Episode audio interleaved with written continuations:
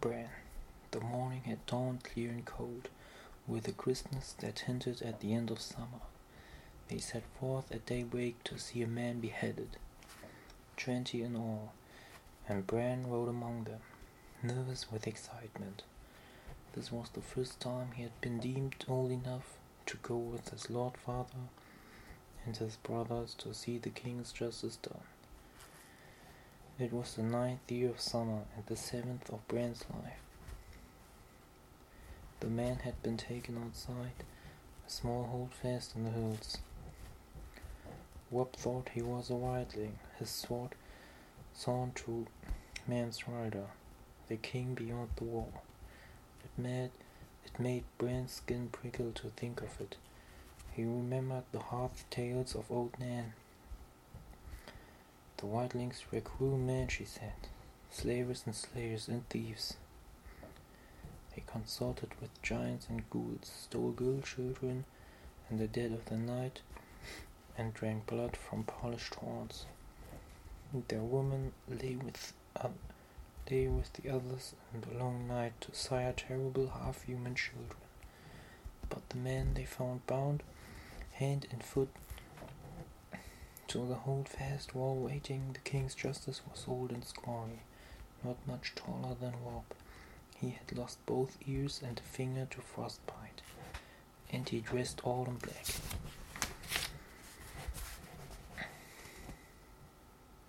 the same as a brother of the night soldier, except that his furs were ragged and greasy. The breath of man and horse mingled, steaming in the cold morning air, as his lord father had the man cut down from the wall and dragged before them. Robb and Jon sat tall and still on the horses, with Bran between them on his pony, trying to seem older than seven, trying to pretend that he'd seen all this before. A faint wind blew through the holdfast gate. And over their heads flapped the banner of the Starks of Winterfell, a great dire wolf racing across an ice-white field. Bran's father sat solemnly on his horse, long brown hair stirring in the wind. His closely trimmed beard was shot with white, making him look older than this, than his thirty-five years. He had a grim cast to his grey eyes this day. And he seemed not odd, not at all the man who would sit before the fire in the evening and talk softly of the age of heroes and the children of the forest. He had taken off father's face, Bran thought, and donned the face of Lord Stark of Winterfell.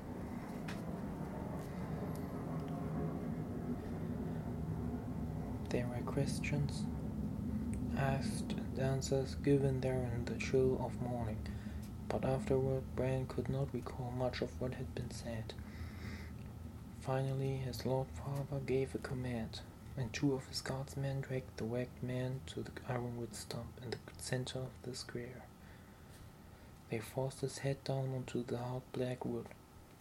Lord Eddard Stark dismounted, and his ward Theon Greyjoy brought forth the sword. Ice, that sword was called. It was wide across as a man's hand and taller even than Wop.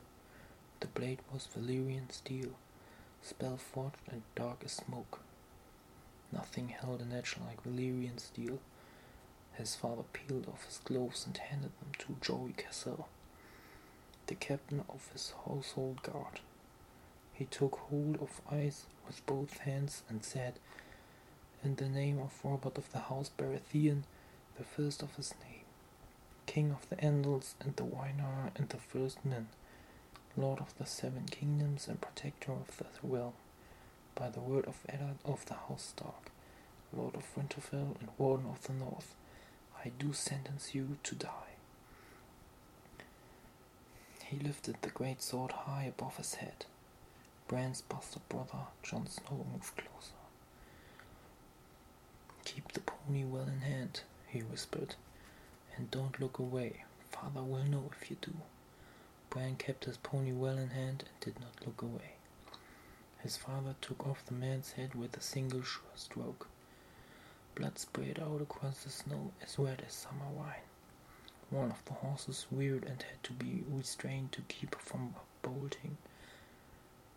Bran could not take his eyes off the blood. The snow around the stump drank it eagerly, reddening as he watched. The head bounced off a thick root and rolled. It came up near Greyjoy's feet. Theon was a lean, dark youth of nineteen who found everything amusing. He laughed, put his boot on the head, and kicked it away. Ass, Jon muttered, low enough so Greyjoy did not hear. He put a hand on Bran's shoulder, and Bran looked over at his bastard brother. You did well, Jon told him solemnly. Jon was fourteen, an old and an old hand at justice. It seemed colder on the long ride back to Winterfell, though the wind had died by then and the sun was high in the sky. Bran rode with his brothers, well ahead of the main party, his pony struggling hard to keep up with their horses. The deserter died bravely, Robb said. He was he was big and broad and growing every day, with his mother's coloring, the fair skin, red brown hair, and blue eyes of the Tullys of Riverrun. He had courage at, at the least. No, Jon Snow said quietly, it was not courage. This one was dead of fear. You could see it in his eyes. Stark, Jon's eyes were, were a grey so dark they seemed almost black, but there was little they did not see. He was of an age with Robb, but they did not look alike. Jon was slender, where Robb was muscular, dark, where Robb was fair, most graceful and quick, where his half-brother was strong and fast. Robb was not impressed. The others take his eyes. He saw. He died well. Race you to the bridge, Done, Jon said, kicking his horse forward. Robb cursed and followed, and they galloped off down the trail. Robb laughing and hooting, Jon silent and intent. The hoofs of their horses kicked up showers of snow as they went. Bran did not try to follow, his pony could not keep up. He had seen the wagged man's eyes, and he was thinking of them now. After a while he sound of the sound of Robb's laughter receded, and the woods grew silent again. So deep in thought was he that he never heard the rest of the party until his father moved up to ride beside him. Are you well, Bran? he asked, not unkindly. Yes, father, Bran told him. He looked up, wrapped in his furs and leathers, mounted on his great war horse. His lord father loomed over him like a giant. Robb says the man died bravely, but Jon says he was afraid. What do you think? His father asked. Bran thought about it. Can a man still be brave if he's afraid? That is the only time a man can be brave, his father had told him. Do you understand why I did it? He was a wildling, Bran said. They carry off women and sell them to the others. His lord father smiled. Old Nan has been telling you stories again. In truth, the man was an oath breaker, a deserter from the Night's Watch. No man is more dangerous. The deserter knows his life is forfeit if he is taken, so he will not flinch from any crime, no matter how vile. But you mistake me. The question was not why the man had to die, but why I must do it. Bran had no answer for that. King Robb has a headsman, he said uncertainly. He does, his father admitted, as did the Targaryen kings before Yet our way is the older way. The blood of the first men still flows in the veins of the Starks, and we hold to the belief that the man who passes the sentence should swing the sword. If you would take a man's life, you owe it to him to look into his eyes and hear his final words and if you cannot bear to do that, then perhaps the man does not deserve to die. One day, Bran, you will be Robb's bannerman, holding a keep of your own for your brother and your king. And justice will fall to you. When that day comes, you must take no pleasure in the task, but neither must you look away. A ruler who hides behind paid executioners soon forgets what death is. That was when Jon reappeared on the crest of the hill before them. He waved and shouted down at them. Father, Bran, come quickly. See what Robb has found. Then he was gone again. Jory rode up beside them. Trouble, my lord? Beyond doubt. His lord father said, Come, let's see what mischief my sons have rooted out now. He sent his horse into a trot. Jory and Bran and the rest came after. They found Robb on the river bank north of the bridge, with Jon still mounted beside him. The late summer snows had been heavy this moon turn.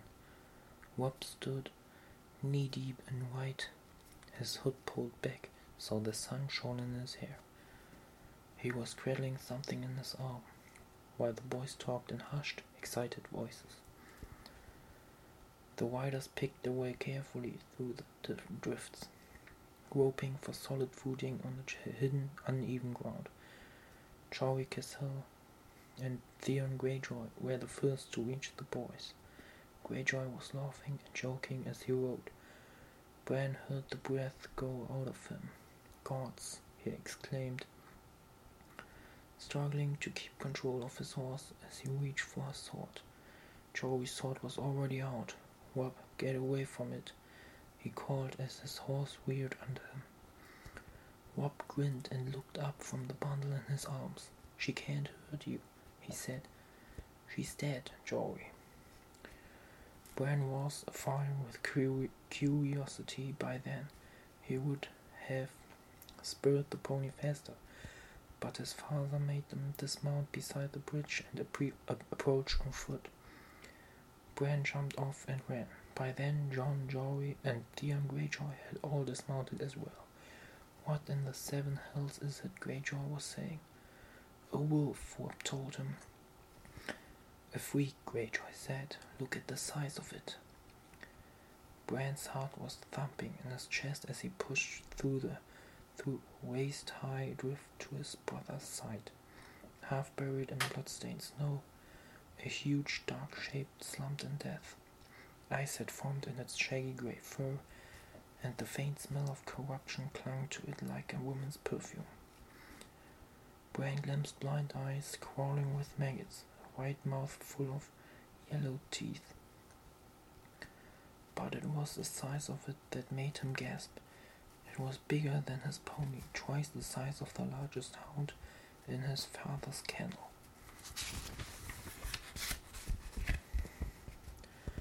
No freak, Jon said calmly. That's a dire wolf. They grow larger than the other kind.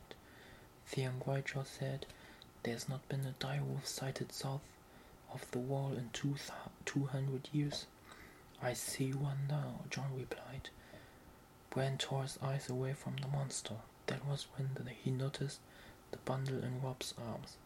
He gave a cry of delight and moved closer. The pup was a tiny ball of grey-black fur its eyes still closed. It nuzzled blindly against Robb's chest as he cradled it, searching for milk among his leathers, making a sad little whimpery sound. Bran reached out hesitantly. Go on, Robb told him. You can touch him. Bran gave the pup a quick nervous stroke, then turned as Jon said, Here you go. His half brother put a second pup into his arms. There are five of them, Bran sat down in the snow and hugged the wolf pup to his face. Its fur was soft and warm against his cheek.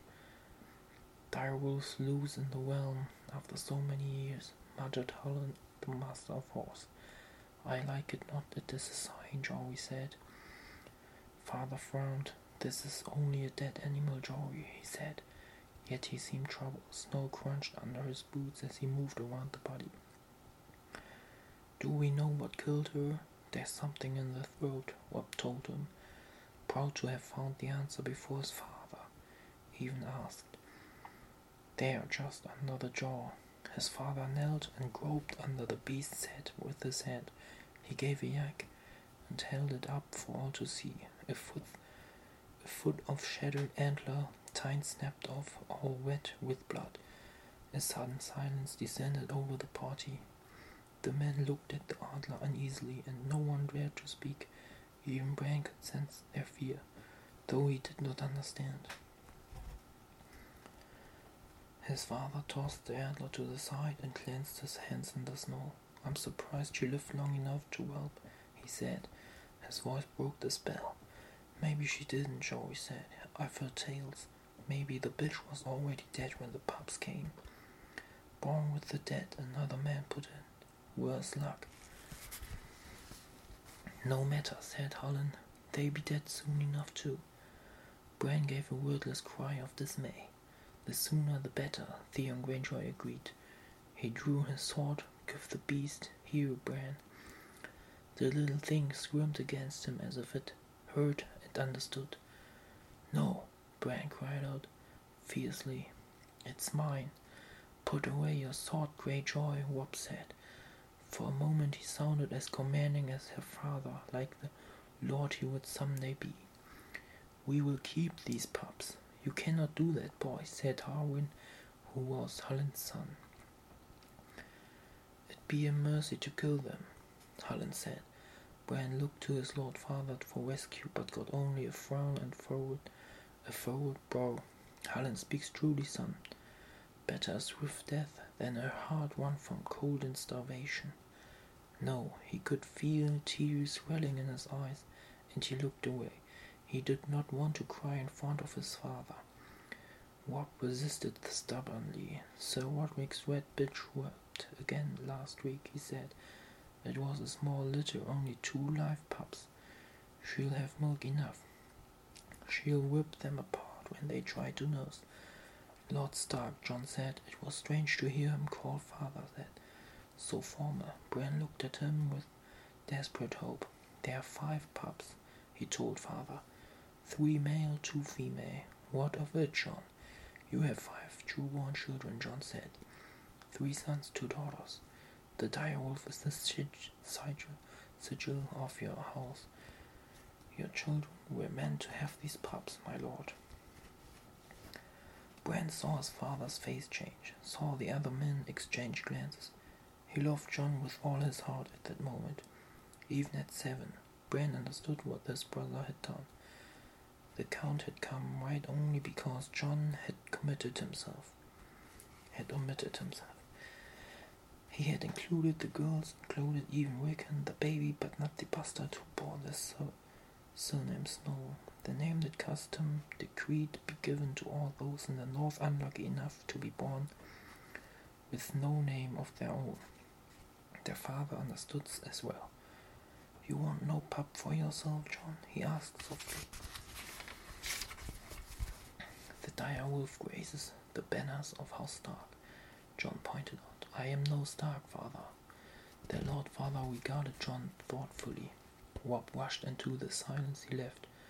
I will nurse him myself, father, he promised. I will soak a towel with warm milk and give him suck from that. Me too, Bran echoed. The Lord wreathed his sons long and carefully with his eyes. Easy to say, and harder to do. I will not have you wasting the servants' time with this.